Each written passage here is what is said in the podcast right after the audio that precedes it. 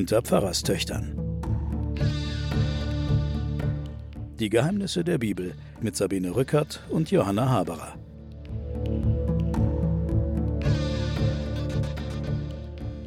Liebe Hörerinnen und Hörer, willkommen zu den Pfarrerstöchtern und den Geheimnissen der Bibel.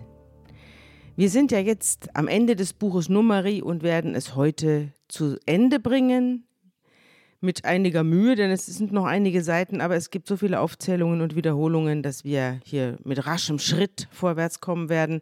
Mir gegenüber sitzt meine Schwester Johanna Haberer, Professorin für Theologie und Medien an der Universität Erlangen. Ich bin Sabine Rückert, stellvertretende Chefredakteurin der Zeit und wir erzählen hier die Bibel.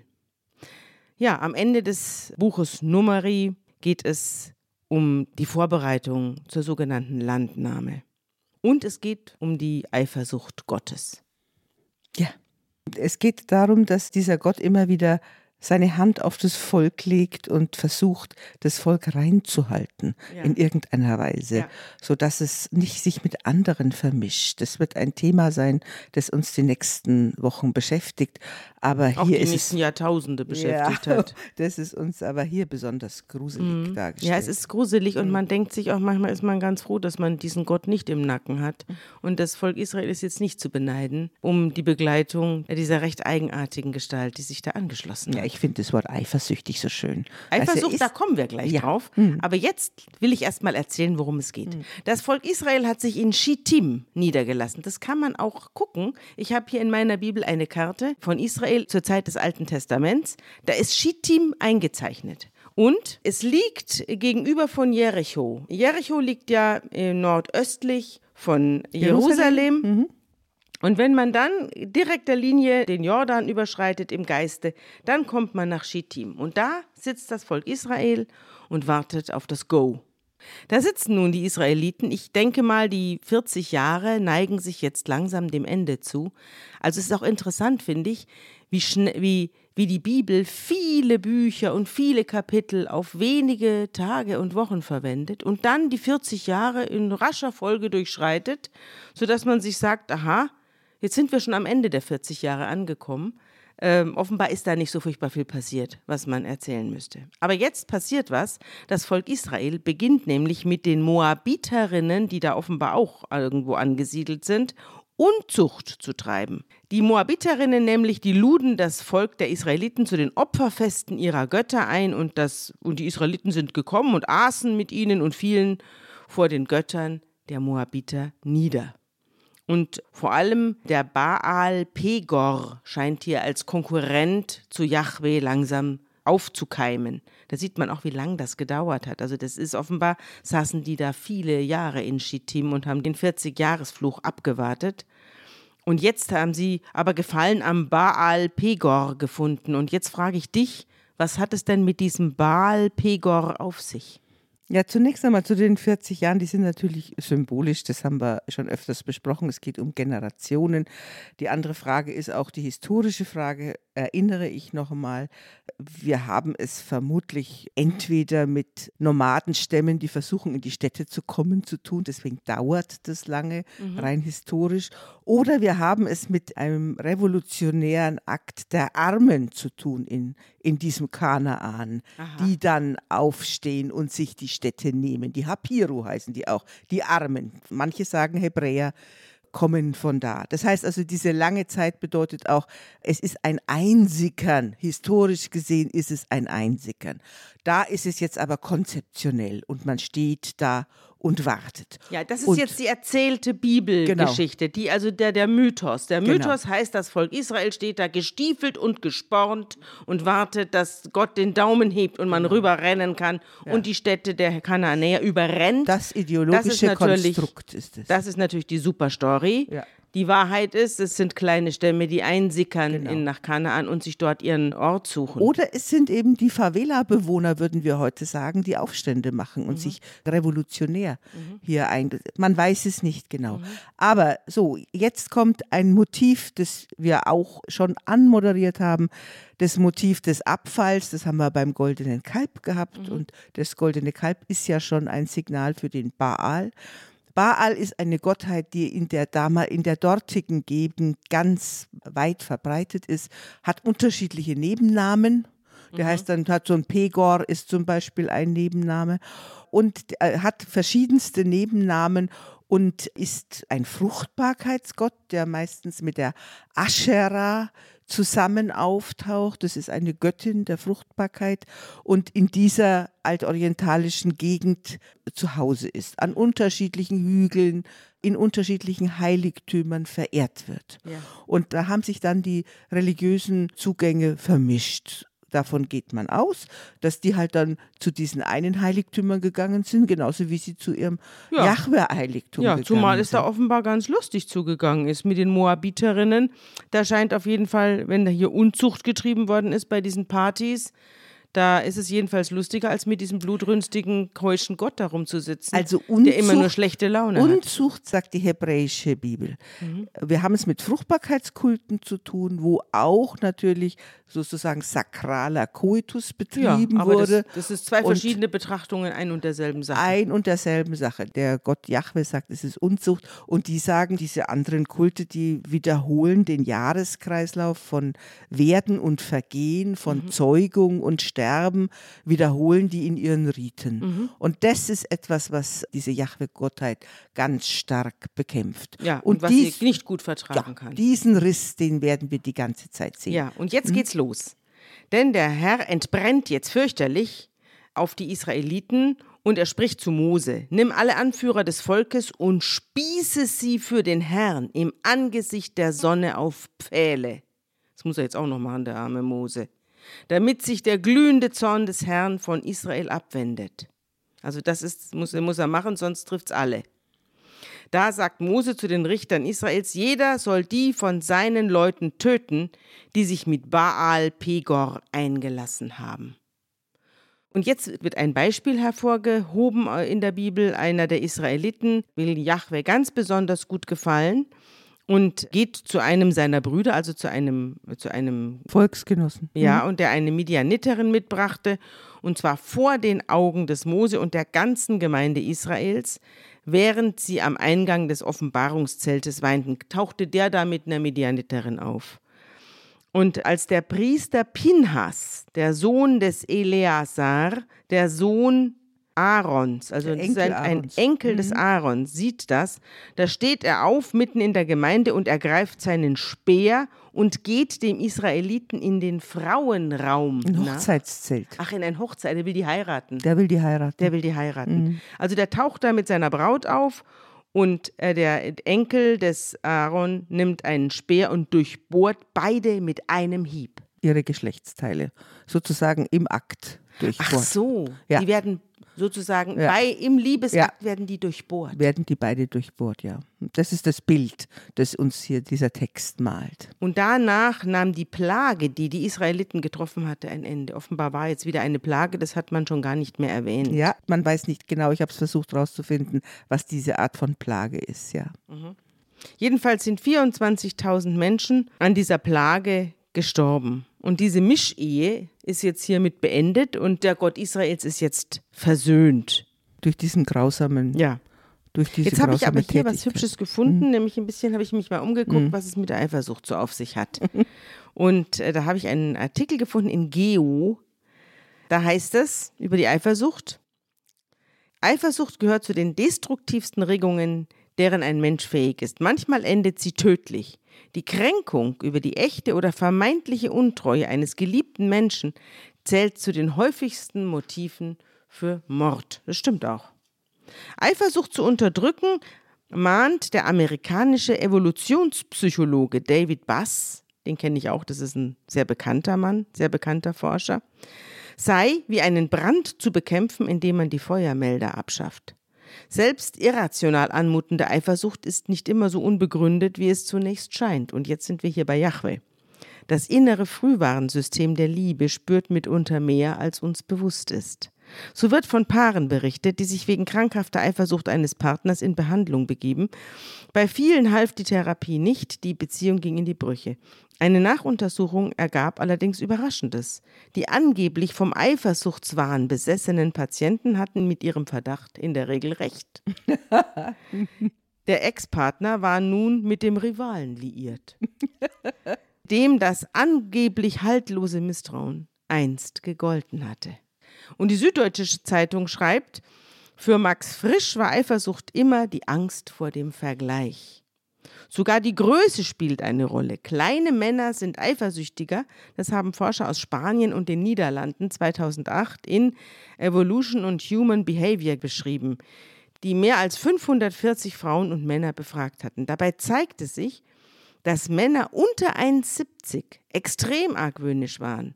Mit zunehmendem Körpermaß ließ die Eifersucht nach. Und Männer über 1,90 gehen entspannt mit dem Gedanken an vermeintliche Rivalen um. Da kann man sich vorstellen, wie groß Gott ist. Für den Philosophen Spinoza beinhaltete Eifersucht zwei Gefühle: Hass auf den Partner und Neid auf den Rivalen. Heute verstehen Wissenschaftler Eifersucht als ein komplexes Gefühl mit unterschiedlichen Adressaten, bei dem Angst vor dem Verlust der Partnerschaft, siehe Jahwe, der muss dann wieder alleine sein, wenn er sein Volk verliert, Neid, Ärger, Trauer, Klammern, Selbstmitleid und soziale Demütigung hinzukommen, wenn sich der Partner abwendet. Kränkung ist auch dabei. Stendhal zufolge ist der Schmerz der Eifersucht deshalb so bitter, weil die Eitelkeit sich gegen ihn sträubt. Das ist ein Motiv, was du jetzt von der menschlichen Eifersucht beschreibst, dass wir dann später in den prophetischen Texten nochmal deutlich sehen werden, wie wird das Verhältnis Jahwe zu seinem Volk gedeutet. Und da gibt es zum Beispiel beim Propheten Jesaja quasi ein Trauerlied auf die Geliebte. Die Zeit in der Wüste wird als die Flitterwochen bezeichnet und da waren wir noch alleine. Und dann kamst du ins Land äh, Israel und in das gelobte Land, wo ich dich doch noch selbst hingeführt habe. Und da bist du dann diesen, diesen ganzen Kulten fremdgegangen. Also die Vorstellung, ja, und dann auch, natürlich wird dann Israel dann als Hure bezeichnet und so. Und dieses Ehemotiv und dieses Eifersuchtsmotiv ist schon in der Deutung dieser Liebesbeziehung, die ja als Bund gefeiert wird. Mhm.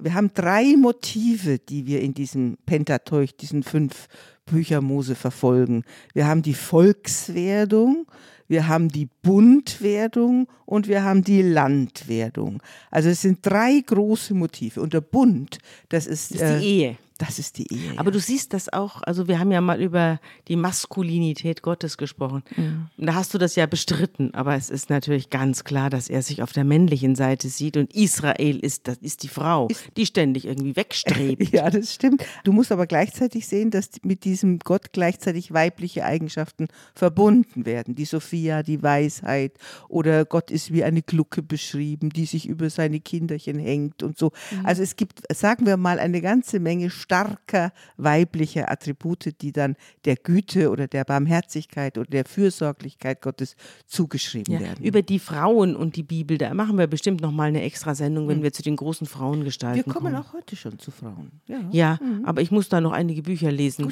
damit ich hier Sinnvolles beitragen kann. Also hier ist ja von einem Israeliten äh, die Rede, der mit einer Midianiterin kommt. Oben heißt es, die Israeliten trieben mit den Moabitern Unzucht. Was ist denn nun? Sind es nun Midianiter oder sind es Moabiter? Und, Johanna, war es nicht so, dass Mose selbst mit einer Midianiterin verheiratet war? Mit der Zippora? Ja, wir haben ja auch sogar am Berg Sinai gemeinsame Opfer und ja, Blüte gehabt. Ja, und er hat auch noch den Bruder seiner Frau überredet, äh, mit dem Volk führen? Israel zu ziehen und die da ein Stück weit ja. als Lotse durch die Wüste zu begleiten. Ja. Also was ist jetzt hier los? Was wir hier wieder vorfinden, wie schon häufiger, äh, wir haben gerade dieses Thema, inwieweit vermischen wir uns mit den anderen. Da haben wir in in diesen Texten selbst einen ununterbrochenen Streit. Die einen sagen tolerant, wir müssen mit unseren Nachbarn wir leben, wir sollen sie heiraten, wir sollen mit ihnen das Land teilen, wir sollen es ihnen geben und die anderen sagen absolute radikale Absonderung. Dieser Bund heißt Ehe mit Gott und das heißt, nur wer zu diesen äh, zwölf Stämmen gehört, kann sich dem Volk Israel zugehörig fühlen. Und diese beiden streiten ununterbrochen und deswegen haben wir Texte, die so sind und Texte, die also so es geht sind. Durcheinander hier. Das geht völlig durcheinander und es geht durcheinander bis in die heutige Politik Mhm. Israels, wo man sich streitet darüber, wie geht man jetzt mit unseren Mitbewohnern in diesem Land ja, übrig. ja. Die haben übrigens Namen. Der Israelit, Ja. der zusammen mit der Midianiterin äh, umgebracht worden ist, der heißt Simri. Ja, der hat einen Namen. Der ja. hat einen Namen, ist der Sohn des Salus und ein führender Mann aus der simeonitischen Simeonit, Großfamilie, mhm. also aus dem Stamm Simeon. Und die erschlagene Midianiterin heißt Kosbi Mhm. und sie ist die Tochter des Zur, der wiederum ein, der Hauptchef einer Großfamilie in Midian war. Also, das sind, deswegen wird es gesagt, das sind nicht irgendwelche Randfiguren, sondern das sind richtige Elite-Leute. Ja. Also aus der Die Führungsebene. wollen eine andere Politik und die wollen, dass man zusammenhält und dass man sich zwischen den Völkern heiratet. Und wie gesagt, wir haben es jetzt hier mit einer Quelle zu tun, die das Gegenteil will. Ja, und jetzt wird Jahwe richtig aggressiv. Er, er sagt zu Mose, greift die Midianiter an und schlagt sie, denn auch sie haben euch arglistig angegriffen, als sie euch mit Pegor und mit ihrer Schwester Kosbi überlisteten. Also die, äh, wird als ein Kriegsakt angesehen. ja, Mhm. die Liebesgeschichte wird als Kriegsakt, als Infiltrationsbemühung äh, Bemühung angesehen. Das ist eine massive Aggression in diesem ja. Text. Hm? Also jetzt wird eine Volkszählung veranstaltet, weil jetzt will man angreifen. Es beginnt eine endlose Volkszählung in den Steppen von Moab am Jordan bei Jericho. Da schlugen sie ihr Lager auf und da wird jetzt gezählt, alle Männer über 20 Jahre. Und jetzt geht's, also die Simeoniter haben so und so viel, die Gaditer und die Söhne Judas und die Issachariter und die Sebuloniter und so weiter und so fort, Ephraimiter, Benjaminiter, Daniter, Ascheriter, Naphthaliter. Insgesamt, Es ich überspringe jetzt Die hier. Liste aller Familienverbände ist es. Und aus diesen 70 Personen sind 70 Sippen geworden. Und wenn du alles durchzählst, wirst du sehen, wir haben ja am Anfang des Buches Numeri die große Heerschau über die verschiedenen Stämme gehabt. Und wenn du jetzt hier alles durchzählst, dann wirst du sehen, obwohl sie so viele Verluste hatten, ob- obwohl sie so viel Plagen hatten, wenn sie jetzt da am Schluss Jordan stehen, bereit in das Land einzumarschieren oder hineinzugehen, sind es wieder genauso viele wie am Anfang des Buches Numeri. Also wir haben ja die Rotte Korach gehabt Ja. und da sind 24.000 und so. Wichtig ist, um den Bogen zu schlagen, es sind jetzt wieder genauso viele und aus den 70 ältesten Personen sind 70 Sippen geworden. Aha, und die Gesamtzahl der gemusterten Israeliten Genau. betrug 601.730 Mann. Genau. Steht hier. Ja, und in der ersten Runde sind es nur 600.000 oder so. Ähm, ich will nur darauf hinweisen, es jetzt, wo sie reingehen, obwohl sie so viel verloren haben und obwohl zwei Generationen vorbeigegangen sind, haben sie sozusagen, sind sie wieder genauso viele wie vorher. Das ist, die, das ist der Das ist der Witz an dieser von ganzen- diesen ganzen Zahlenhuberei hier. Ein, ein, ein endlose Zahlen, äh, das kann man niemandem zumuten. Zumal mit tausend tollen Namen wieder, ne, muss ich schon sagen. Zelofhat ist zum Beispiel hier ein Name einer Frau. Zelofhat. So wunderbar, oder? Also sehr, sehr schöne Was Namen. du da auf jeden Fall genannt. lesen kannst, was sich auch bis heute auch ähm, im, im israelischen Militär spiegelt, du hast Frauen in der Kriegsrotte sozusagen. Es werden ja die Leute, die äh, sozusagen Krieg führen können, hier aufgezählt. Und das sind auch eine, überraschenderweise eine ganze Menge Frauennamen Ja. dabei. Ja. Deswegen nimmt man an, dass es auf jeden Fall Frauen auch damals schon mit Krieg geführt haben, vielleicht in der zweiten, dritten Reihe um die hinteren Reihen zu sichern. Auf jeden Fall Frauen waren bei diesen kriegerischen Tätigkeiten, das ist eine Erinnerung daran, immer beteiligt. Jetzt beginnt man unter diesen ganzen zwölf Stämmen das Land zu verteilen. Also die haben das Land noch nicht mal erobert. Da beginnen sie den, das Fell des Bären schon zu verteilen, noch bevor er erlegt ist. Das finde ich auch interessant. Und sie haben schon mal geklärt, dass die großen Sippen, also die großen Stämme, kriegen viel Land und die kleinen Stämme kriegen wenig Land, aber alles wird durch das Los verteilt. Also es wird nicht irgendwie von oben herab bestimmt von Mose oder seinen rechten Händen, sondern es wird äh, bestimmt von letztlich von Gott, ne? Wenn ja, man das loswirft. Das ist natürlich das Zeichen dafür, dass nicht irgendein Mensch darüber bestimmt, sondern dass das Gott. Gottes Urteil ist. Ja. ja. ja.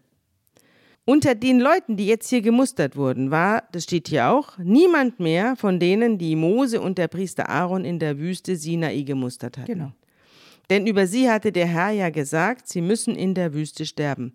Daher war keiner von ihnen mehr am Leben geblieben, außer Kaleb, der Sohn Jephunes und Joshua, der Sohn des Nun.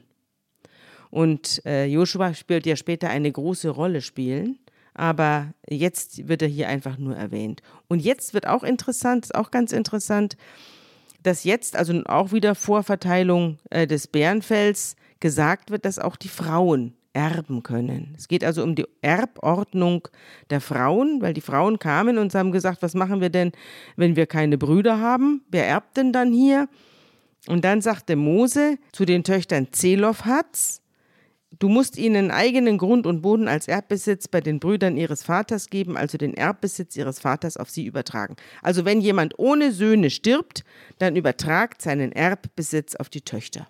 Ja, ja das also, ist auch interessant. Es ist sehr schön, wie der Amos Ost, der hat ein Buch geschrieben über Juden und Worte. Und da werde ich heute auch noch einiges davon erzählen. Aber diese Stelle ist für ihn besonders wichtig, ja. weil er sagt, bei uns Juden ist auch, äh, ist das Wort Religion erst sehr spät aufgekommen. Das, was wir wirklich haben, ist immer das Wort Regeln und Gesetze und Regeln und Gesetze. Und dieses Wort äh, haben wir nie eigentlich mit Glauben verbunden, sondern immer mit Recht. Und was wir hier sehen, das kommentieren die, ist, dass es eine Art Verfassungsänderung in Gottes Namen hier gibt, weil der Mose fragt Gott, wie soll ich das denn mit den Frauen machen? Und Gott sagt dann, natürlich haben die ein Anrecht. Und dann gibt es so nonchalant, sie sollen sich einen Mann nehmen, den sie wollen, wenn er nur von ihrem eigenen Stamm genau. ist. Das wird ja später nochmal ausgeführt. Er ja. muss vom eigenen Stamm sein. Ja. Also eine Benjaminiterin genau. muss einen Benjaminiter heiraten genau. und kann nicht mit einem Simeoniter ja, daherkommen. Aber der Nebensatz ist, den sie wollen.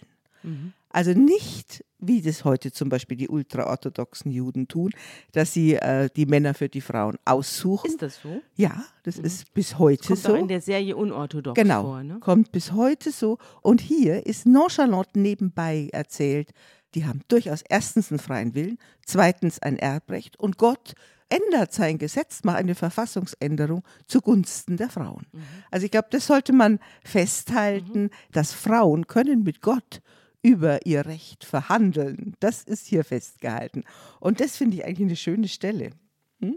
Amos Oz ist ein Schriftsteller, ein Israel, israelischer, ja, ne? Ja, der hat im Gespräch mit seiner Tochter fünf Essays veröffentlicht über Juden und Worte. Mhm. Aber dazu sage ich ja, nachher. Sehr schön, sehr schön.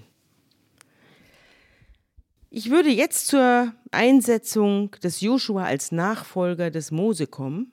Wenn du einverstanden bist, dann äh, da gibt es jetzt spezielle Worte dazu und die wollten wir uns mal anhören, oder? Ja.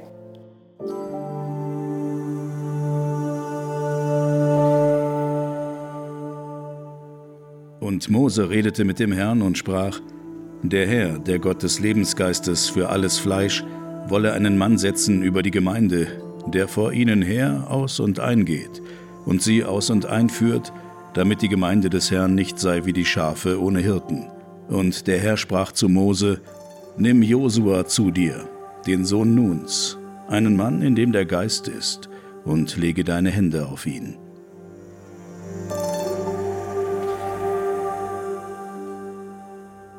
Mhm. Das heißt, der, der Joshua wird jetzt zum Kriegsführer ernannt, oder? Ja, der wird zum Führer dieses Volkes ernannt, nicht nur zum Kriegsführer. Wir haben eine ganze Menge Begriffe jetzt erst gerade erst auch eingeführt. Zum ersten Mal haben wir in diesem Text jetzt in Numeri, äh, vor einem Kapitel war das, glaube ich, den Begriff der Richter.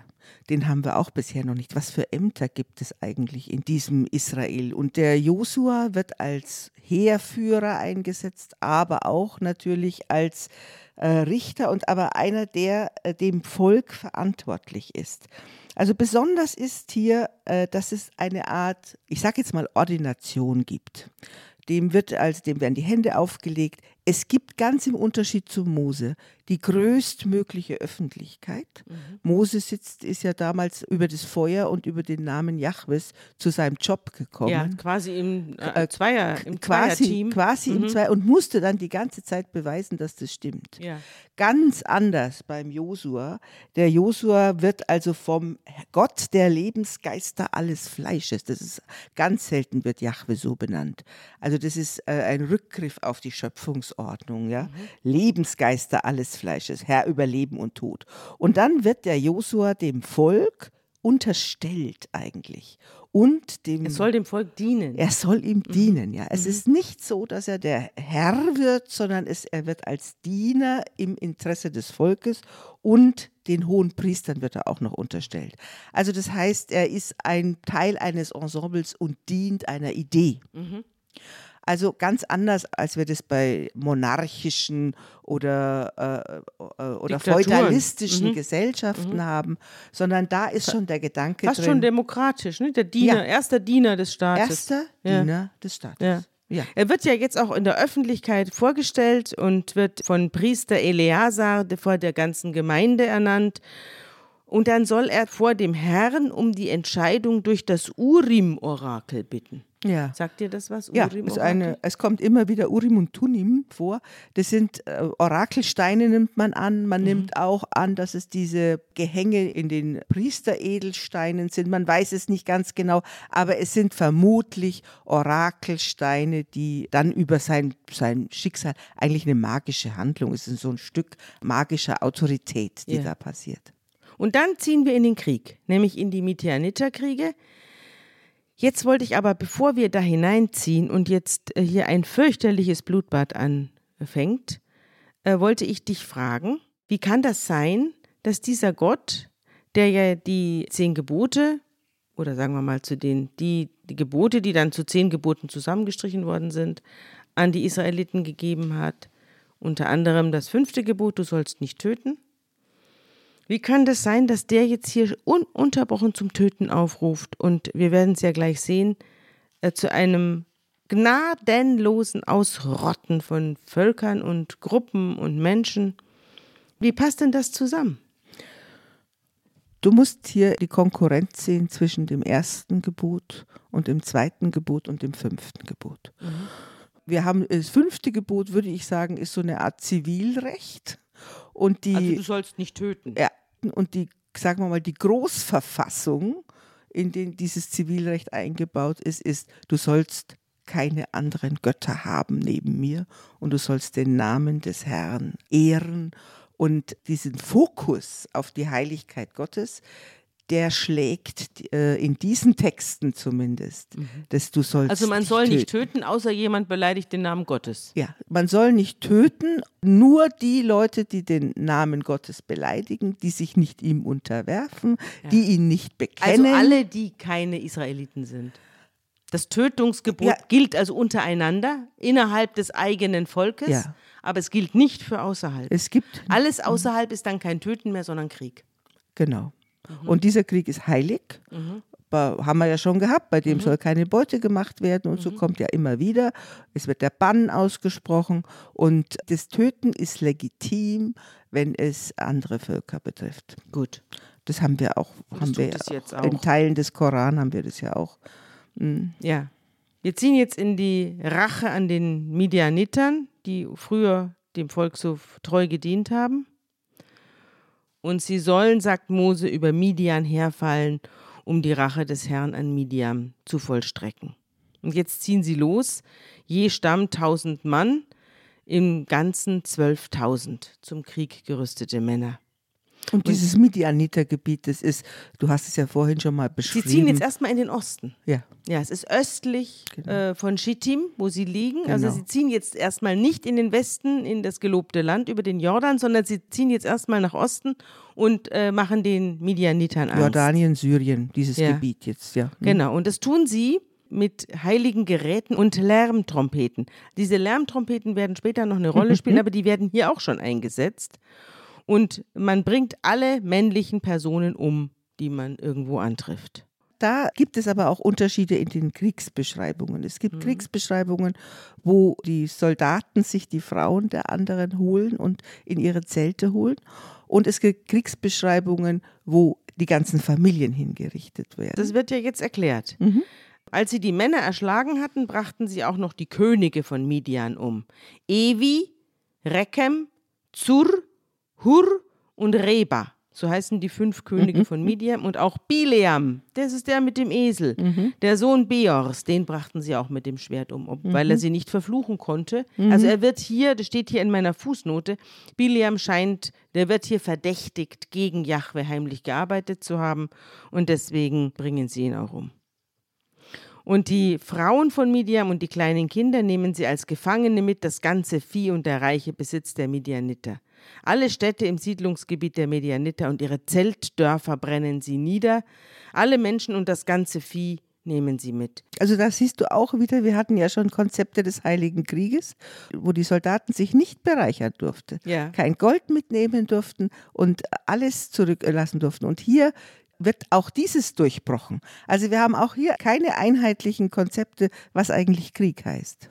Jetzt pass auf, jetzt kommen sie mit diesem ganzen eroberten mhm. äh, Personen und Sachen und Tieren, kommen sie zurück und bringen es dem Mose, stellen es dem Mose vor. Und der Mose geriet in Zorn über die Befehlshaber, die Hauptleute der Tausendschaften und die Hauptleute der Hundertschaften, die vom Kriegszug zurückkamen. Und jetzt sagt er was mhm. zu ihnen. Und das hören wir uns an. Mhm.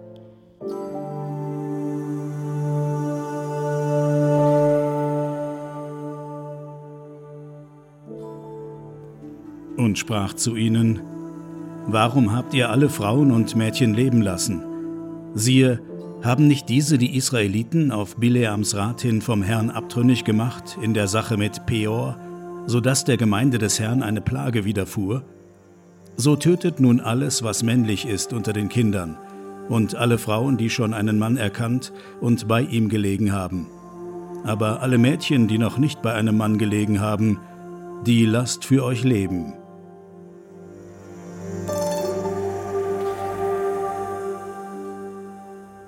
Also die Jungfrauen und die weiblichen Kinder. Wie beim Raub der Sabinerin ja, ein bisschen. Mhm. Ja, sie dürfen überleben, weil mhm. sie eben noch nicht sozusagen mhm. äh, die Sexualität mhm. eingesetzt haben, um die Israeliten von ihrem Gott abzubringen. Ja, vielleicht oder auch auf diese Weise holen sie sich natürlich neue Frauen ins, ins ja, Volk. Klar. Aber das. das. könnten sie ja mit ja. den anderen auch. Sie bringen ja. ja alle um, die keine Jungfrauen mehr sind. Ja, das stimmt. Du meinst also, das, das meint, dass die Sexualität als Kriegswaffe. Das wird doch die ganze Zeit hier unterstellt. Unterstellt, ja. ja. Und unterstellt, dass Biliam der Anstifter war. Mhm. Das hat eigentlich mit der Biliams-Geschichte, wie wir es das letzte Mal erzählt haben, gar nichts Überhaupt zu tun. Überhaupt nichts zu tun. Es wird mhm. auch hier in den Fußnoten immer wieder diskutiert, dass mhm. Biliam eine mhm. offenbar eine ambivalente Figur ist, die mal ja. so, mal so gezeichnet wird. Mhm.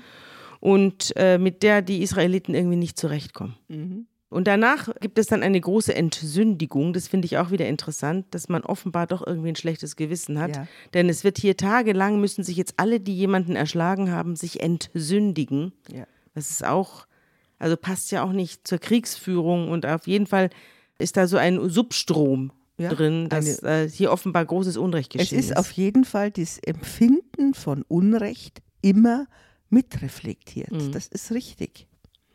Und Mose und der Priester Elia sah taten, was der Herr dem Mose befohlen hatte, die überaus reiche Beute, die das Kriegsvolk im Heer gemacht hatte, betrug 675.000 Schafe und Ziegen, 72.000 Rinder, 61.000 Esel und insgesamt 32.000 Menschen, Frauen, die noch keinen Mann gesehen hatten, also mit keinem Mann geschlafen hatten, also es wird jetzt aufgeteilt, die ganze Beute, das ist jetzt auch wieder, nimmt wieder mehrere Abschnitte in Anspruch, auch das überspringen wir. Und dann wird noch erwähnt, dass bei dem ganzen Feldzug mit den vielen Toten, die da hinterlassen worden sind, dem großen Beutezug, wird dem Mose vorgetragen, Deine Knechte haben die Krieger gezählt, die unter unserem Befehl standen, und kein einziger Mann wird vermisst. Also die Israeliten haben keinen Mann verloren. bei diesem ganzen Schlachten. Weil Gotteskrieg, weil Heiliger Krieg, weil sie sich an die Regeln gehalten haben. Weil Gott dabei war. Und danach eben noch entzündigt haben und sich die Kriegsschuld abgewaschen haben. Hm? Ja. Das nächste Kapitel widmet sich der Trennung der zwölf Stämme. Die Rubeniter und die Gaditer wollen nicht mit über den Jordan ziehen und der halbe Stamm Manasse auch nicht. Also es gibt jetzt eine Trennung unter den zwölf Stämmen. Ruben und Gad wollen in Ostjordan bleiben, weil es dort für ihre Herden sehr gut geeignet ist. Sie sind sehr zufrieden mit diesem Land, die haben sich da niedergelassen, die finden es gut. Das weist auch wieder darauf hin, dass man sehr, sehr lange da in Schittim oder umgegend saß. Und sie sagen zu Mose, wenn wir dein Wohlwollen gefunden haben, dann gebe man dieses Land deinen Knechten als Besitz, nimm uns nicht mit über den Jordan. Und der Mose wird jetzt böse, der sagt, sollen eure Brüder in den Krieg ziehen, während ihr hier sitzen bleibt? Warum wollt ihr den Israeliten den Mut rauben, in das Land hinüberzuziehen, das der Herr ihnen versprochen hat? Genauso haben es schon eure Väter gemacht. Das waren nämlich die Kundschafter, die ihnen nach Kanaan hinübergezogen sind und dann mhm. Superstories mitgebracht haben mhm. von Riesen, die da wohnen und die unbezwingbar sind. Und das wirft er ihnen jetzt vor, äh, dass sie sich letztlich drücken wollen, weil sie sich nicht trauen, nach Kanaan mit hinüberzuziehen. Und er sagt ihnen, wenn ihr euch von Jahwe abwendet und von dem Volk, dann wird er das ganze Volk noch länger in der Wüste lassen und ihr richtet das ganze Volk zugrunde. Und dann sagen die Rubeniter und die Gaditer und die äh, Manasser, okay, wir ziehen mit und wir ziehen sogar vor den Israeliten her, bis sie in ihrem Land angekommen sind. Und dann kommen wir wieder zurück. Ja, und dann, wir kehren nicht in unsere Häuser zurück, mhm. bevor nicht jeder Israelit seinen Erbbesitz mhm. erhalten hat. Das ist das, was wir mhm. vorhin schon verteilt haben im Geiste. Wir verlangen auf der anderen Seite des Jordan keinen Erbbesitz, wie sie, wenn wir diesseits, also östlich des Jordan, unseren Erbbesitz bekommen. Und dann sagt der Mose, okay, das machen wir so. Ihr könnt hier bleiben, aber ihr müsst zur Eroberung des Westjordanlandes müsst ihr mitkommen. Genau. Ja. Also ihr gehört dazu, ihr gehört zu diesen zwölf Stämmen, ihr gehört zum Volk, ihr könnt euch nicht drücken, weil ihr seid ja schon da. Genau. Und dann sagen die, okay, okay, okay, wir, wir werden vorne wegziehen, wir werden miterobern als Motiv, das auch immer wieder kommt, dass das ganze Volk zusammenhält, äh, wenn eines angegriffen wird. Mhm. Ja. Mhm. Wenn ein Stamm angegriffen wird, oh, kommen ja. alle anderen auch. Mhm. Und jetzt kommt ein Kapitel, das heißt dieses Verzeichnis der Lagerstationen. Da wird im Geiste seit dem Auszug aus Ägypten jede einzelne Lagerstätte aufgezählt von Ramses über Sukkot, Etam, Pi-Hahirot, Migdol, Mara, Elim, das Schilfmeer, Dovka, Alush und so weiter. Theologische Navigationsaufzeichnung mhm. ist es durch mhm. die Wüste. Wo sind Sie überall gewesen? Ja, wo sind Sie überall gewesen? Und wir lesen das Navigationsgerät aus. Ja, bis nach Shittim, also mhm. jetzt, wo Sie jetzt sitzen, ja. bis dorthin wird jetzt mhm. alles aufgezählt. Das kann jeder gerne nachlesen. Das mhm. ist das Buch Numeri, mhm. Kapitel 33. Wir lesen es nicht. Mhm. Ja, äh, aber es ist sozusagen die theologische Landkarte, wird ja. nochmal aufgemacht. Und dann sagt, äh, hält Mose eine Rede zu den Israeliten und sagt, wenn ihr den Jordan überschritten und Kanaan betreten habt, dann vertreibt vor euch alle Einwohner des Landes und vernichtet alle ihre Götterbilder. Alle ihre aus Metall gegossenen Figuren sollt ihr vernichten und alle ihre Kulthöhen zerstören. Also auch mhm. die sind auf die Berge gegangen. Ja, das ist ja wie gesagt ein Motiv schon anmoderiert, das dann auch bleibt. Wir können davon ausgehen, dass es ein in, in diesen ganzen Hunderten von Jahren, wo diese Texte niedergeschrieben und redigiert worden sind, dass es ein steter Kampf ist, um diese Religion bei ihrem Jahwe zu bleiben. Weil mhm. wir müssen von der Realität ausgehen, dass die Leute einfach sozusagen religiös polyamor gelebt haben. Ja. Und die sind dann, und die hatten natürlich möglicherweise Kulte, diese Baalskulte und Aschera und Astarte, die hatten möglicherweise Feste gehabt, die deutlich mehr Spaß gemacht haben. Ja. Und insofern war da die, äh, die Konkurrenz Konkurrenz sehr hoch. Interessant finde ich auch, dass dieses Israel, das ja früher hieß, einer kämpft mit Gott, der Gottesstreiter, der Gotteskämpfer, wie wir ja uns erinnern, Jakob wurde ja zu Israel umgetauft. Jetzt ist Israel hat eine andere Bedeutung bekommen. Das heißt nämlich Gott streitet, Gott streitet für, für dich. Ja, streitet mhm. für dich. Also die Bedeutung ist nicht wir kämpfen mit Gott, mhm sondern Gott kämpft mit uns in einem anderen Sinne, ja. Und zwar nicht gegen uns, sondern mit uns auf einer Seite. Das ist eine andere Bedeutung desselben Wortes. Auch ein theologisch äh, sich dann weiter fortschreitender Gedanke, der immer darauf beharrt, dass die Israeliten, wenn sie sich ihrer Stärke bewusst werden oder wenn sie sich überlegen, ob sie einen Krieg anfangen, wird man dann in allen anderen Büchern wiederfinden, wo es immer wieder heißt, du wirst den Krieg ohne deinen religiösen Bundesbezug verlieren. Wenn du auf deine Waffen setzt und nicht auf Gott, wirst du ihn verlieren. Das ist ein Dauermotiv, das immer wieder kommt. Auf eigene Stärke darfst du nicht setzen, weil da wirst du untergehen. Mhm. Es ist auch interessant, dass Mose ihnen jetzt ans Herz legt, wenn sie jetzt da hineingehen in das, in das verheißene Land und die Bewohner dort umbringen oder vertreiben, dann dürfen sie auf keinen Fall einen von ihnen übrig lassen. Und das begründet er so.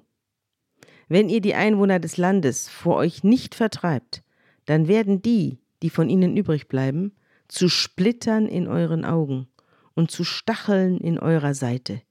Sie werden euch in dem Land, in dem ihr wohnt, eine große Gefahr bringen. Also jeder, den ihr übrig lasst, der sitzt da und wird irgendwann mal etwas gegen euch ausbrüten. Ja, aber auch er wird dich an deine Schuld erinnern. Also der Splitter im Auge, ja. den werden wir dann in der Bergpredigt wieder sagen. Was ja. siehst du, den Splitter im Auge des anderen ja. und den Balken in deinem eigenen Auge nicht? Dieser Splitter im Auge heißt eben, dass man erinnert wird eben an das, was man denen angetan hat. Das sollte man am besten von vornherein unterdrücken. Mhm. Ah, das ist der Grund. Ja, und auch natürlich der andere Aspekt genauso. Aber die erinnern mhm. sich ja auch daran, was man ihnen angetan ja, hat. Ja, genau. Und dann kommt eine Definition Israels. Also die Grenzen Israels werden jetzt abgeschritten. Ich habe das versucht nachzuvollziehen. Es ist nicht einfach, mhm. denn diese Orte gibt es nicht mehr. Dann ist da auf einmal äh, die Behauptung drin, Israel solle bis zum Euphrat reichen. Genau. Also es ist ja gigantisch. Also das ist sozusagen ein, ein Groß, ein Groß-Israel ja, bis zum wird hier versprochen. über ganz Syrien bis hin zum, zur Grenze zum Irak mhm. und dann bis zum, zum bis Mittelmeer, zum Mittelmeer mhm. und oben Dan und mhm. unten Beersheba. Ja. Also das heißt, du hast im Grunde genommen, bist du äh, vom Libanon bis nach praktisch nach Ägypten und von heutigem Irak bis zum Meer. Ja. Äh, das ist sozusagen die größtmögliche Ausdehnung dieses Landes. Mhm. Das wird später noch öfter mal definiert und da fällt es dann deutlich kleiner aus. Ja. Da heißt es dann vom Jordan bis zum Mittelmeer. Ja, genau. Also ziemlich genau das, was wir heute als Israel kennen. Mhm. Jetzt kommen mit den Leviten und Asylstätte. Ist das noch interessant? Für die Rechtsprechung ist es interessant, dass es für Leute, die äh, nicht gemordet haben, sondern einen Totschlag begangen haben und deswegen auch der Blutrache in irgendeiner Weise ausgeliefert sind, sowas wie Asylstätten ja, gegeben. so Sanktuarien ne, ja, werden da errichtet. Asylstätten gegeben haben muss, mhm. wo die dann der Blutrache entnommen waren. Mhm und dann es möglicherweise sowas wie nochmal ein Rechtsfall aufgenommen wurde und man das noch einmal verhandelt hat. Mhm. Also das ist, das ist hier noch so ein eigentlich ein Splitter äh, oder ein Aussprengsel äh, ja. in dieser äh, Geschichte, die ja. ja. eigentlich jetzt mit dem Start ins Land ja. endet. Ja, wir sind jetzt am Ende des Buches Numeri. Und es geht dann nochmal um den Erbbesitz der Frauen und dass die eben innerhalb des eigenen Stammes heiraten müssen, wenn sie dann das Erbe behalten wollen. Aber das äh, überspringen wir jetzt. Es ist aber jetzt sich den Mann mehr, selber aussuchen dürfen. Ja, mhm. aber es ist jetzt nicht mehr mhm. von allzu großer Bedeutung. Mhm. Wir kommen in der nächsten Ausgabe unseres Podcasts zum Buch Deuteronomium, also zum fünften Buch Mose, das eigentlich nur aus einer langen Rede besteht. Ja, das ist die Abschiedsrede von Mose. Ja. Und am Ende das, des fünften Buches Mose mhm. stirbt er ja dann auch. Ja. Aber ich wollte, bevor wir jetzt hier den Podcast beenden, auf eine ganz andere Geschichte kommen. Nämlich auf die Frage, wie sehr können wir dem trauen, was wir hier hören. Es ist ja alles irgendwie Mythos und es ist religiös überfrachtet und es hat alles eine Bedeutung und soll also die Menschen auf irgendwas aufmerksam machen. Es ist ja keine klassische Geschichtsschreibung, aber es ist auch nicht nichts. Nee. Also es gibt, da werden wir auch immer wieder draufkommen in unserer Bibelkunde hier, dass ja vieles dann doch irgendwie gestimmt hat, was wir in der Bibel hören. Und es gibt auch immer wieder ein großes Hin und Her unter den Archäologen und Historikern, was denn nun gestimmt hat und was nicht. Und oft hat man festgestellt, es stimmt doch das, was man vorher für Unfug Wahrheit. gehalten hat. Und ein Körnchen Wahrheit ist manche in allen Erinnerungen dran. Ja, genau. Mhm. Ich wollte bei der Gelegenheit eine ganz interessante Geschichte erzählen. Und zwar gehen wir jetzt weg von Israel und viele tausend Kilometer in den Norden, nämlich nach Kanada. Ich habe kürzlich ein Buch gelesen von Michael Palin, das heißt Erebus. Erebus ist ein Schiff und die wurde gebaut 1826 in Pembroke, also in England. Und diese Erebus war ein äh, sehr berühmtes Schiff. Es war nämlich äh, das Schiff des John Franklin, der versucht hat, im Auftrag ihrer Majestät, der Königin von England, eine Nordwestpassage zu suchen. Das heißt, er ist mit der Erebus, Erebus heißt Finsternis, Unterwelt, und im Schwesterschiff der Terror, Schrecken, also so nannte man die Schiffe. Es waren, es waren Entdeckerschiffe, in Wirklichkeit waren es aber Kriegsschiffe, die dann, weil der Krieg gegen Frankreich aufgehört hat, hatte man auf einmal zwei Kriegsschiffe, die zu Entdeckerschiffen umgebaut werden mussten. Aber ihren schrecklichen Namen haben sie behalten. Und leider wurde das dann auch Wahrheit.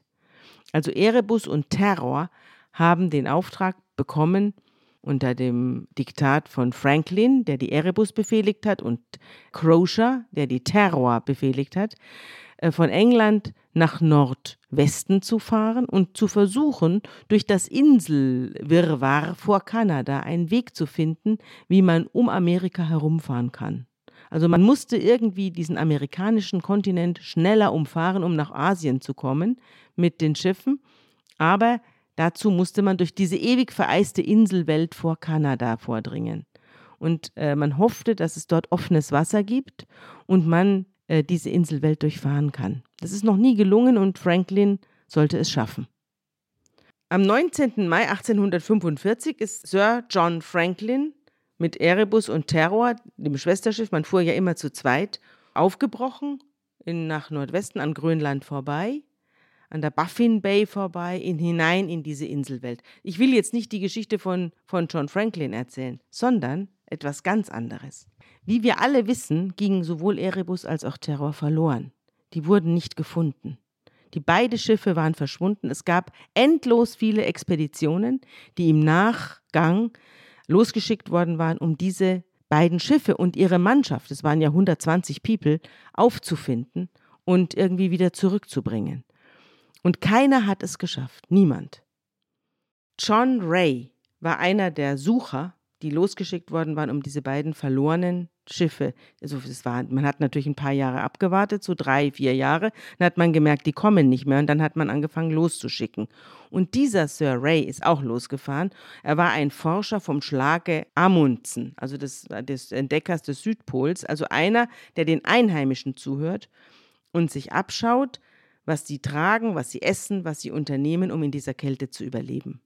Und im Laufe seines Lebens hat er die Umrisse von zuvor unentdecktem Land auf 3000 Kilometer Länge kartiert und dabei nur einen einzigen Mann verloren. Also der war extrem angepasst an die ganzen feindliche Umgebung. Welch ein Kontrast zu den unseligen Expeditionen, deren Schicksal er als erster auf die Spur kam. Er war nämlich derjenige, der als allererster eine Spur von Sir Franklin und von Crozier gefunden hat.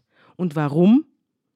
Weil er der Erste war, der den Inuit zugehört hat, also den Eskimos, die dort oben leben.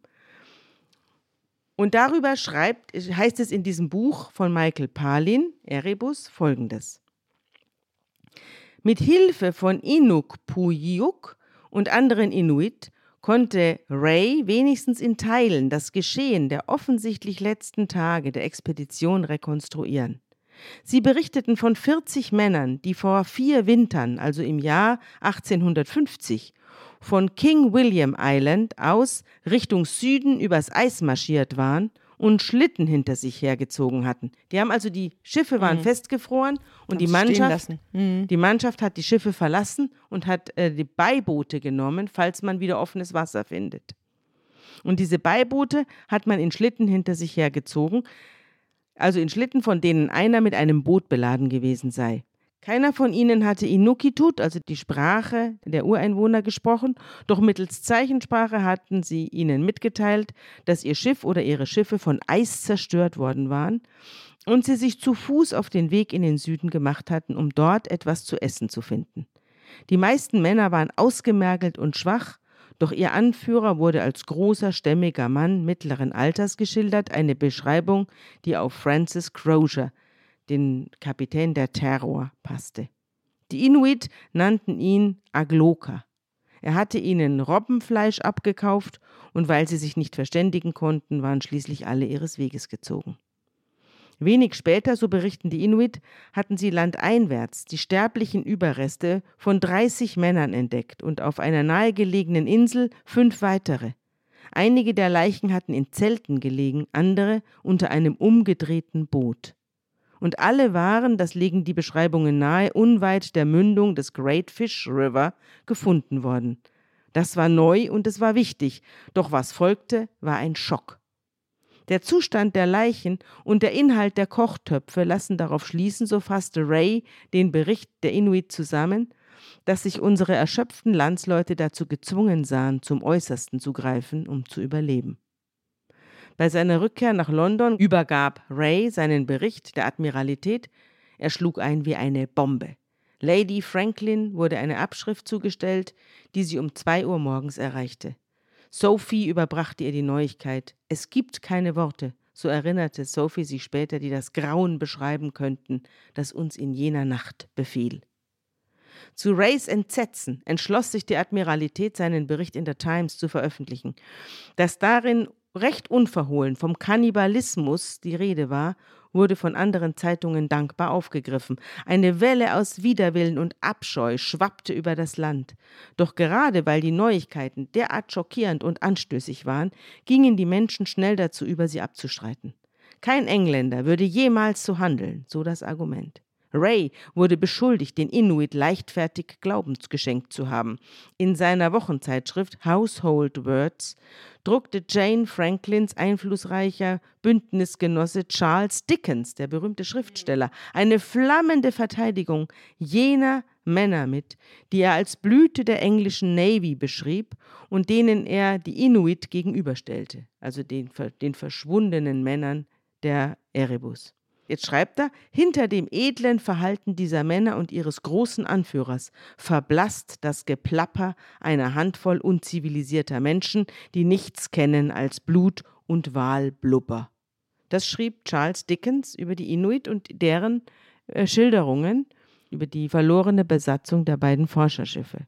Was ich damit sagen will, ist, was kann man glauben? Mhm. Was kann man glauben von einem Volk, das keine Schrift hat? Mhm.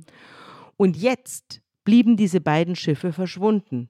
Und wie wir dann später erfahren haben, weil man den Inuit nicht glaubte. Mhm. Die Inuit waren auf diesen Schiffen. Mhm. Die Inuit haben sich diese Schiffe ganz genau angesehen, haben auch noch ein bisschen was mitgenommen mhm. von den Schiffen, ist dann später aufgetaucht, Löffel und so mhm. weiter.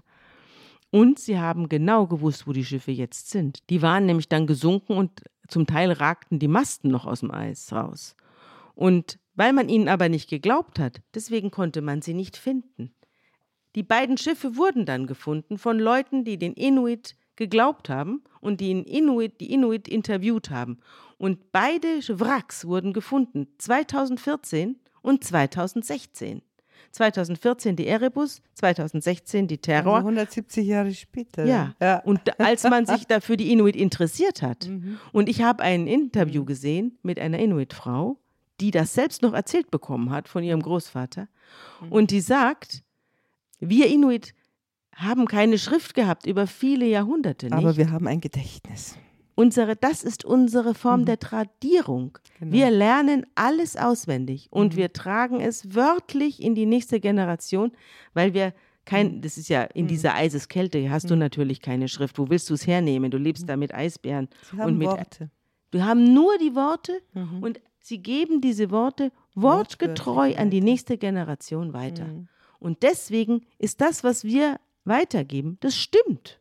Mhm. Das stimmt. Da ist nichts dran rumgedeutet worden. Und da gibt es auch nicht wie in der Bibel verschiedene Interpretationen, die einander widersprechen, sondern wir tragen die Sachen weiter. Und wer uns glaubt, der findet es auch. Und genauso ist es gewesen. Ja, also äh, das kann man vergleichen mit diesen biblischen Texten, die ja zum Teil auch über Jahrhunderte mündlich übertragen wurden.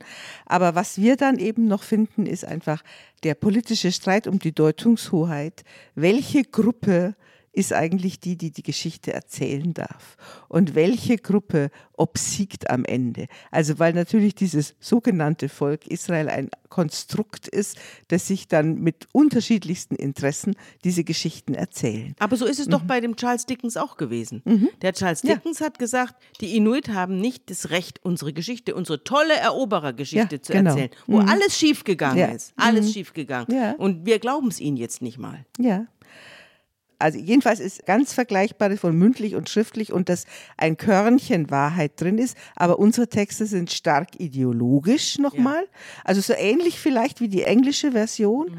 stark ideologisch und sie sind so ideologisch, dass sie schön, dass du jetzt diese Geschichte von den Inuits erzählt hast, dass sie eigentlich ein Schattenriss und eine Vorgabe und eine Legitimation für die ganzen kolonialistischen Überfälle der europäischen Völker auf zum Beispiel die süd- und nordamerikanischen Gebiete bedeutet hat.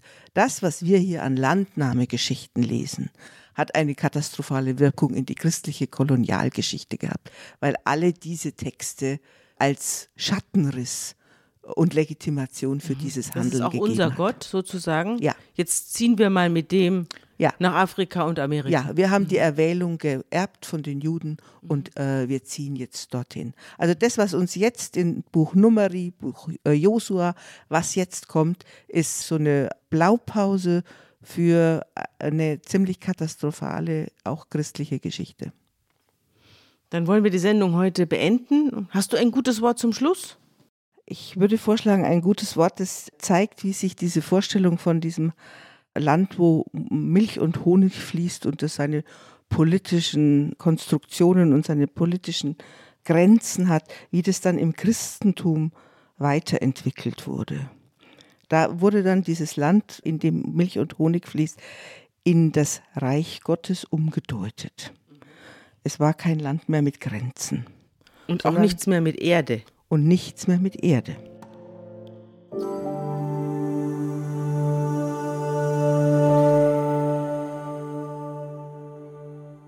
Als er aber von den Pharisäern gefragt wurde, wann kommt das Reich Gottes, antwortete er ihnen und sprach, das Reich Gottes kommt nicht mit äußeren Zeichen. Man wird auch nicht sagen, siehe hier oder da, denn sehet, das Reich Gottes ist mitten unter euch.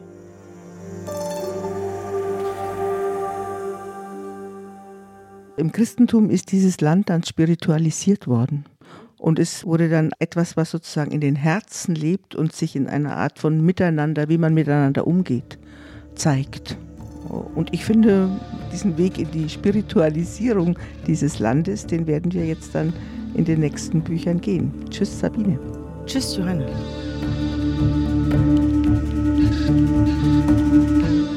Unter Pfarrerstöchtern ist ein Podcast der Zeit und von Zeit Online. Produziert von Pool Artists. Música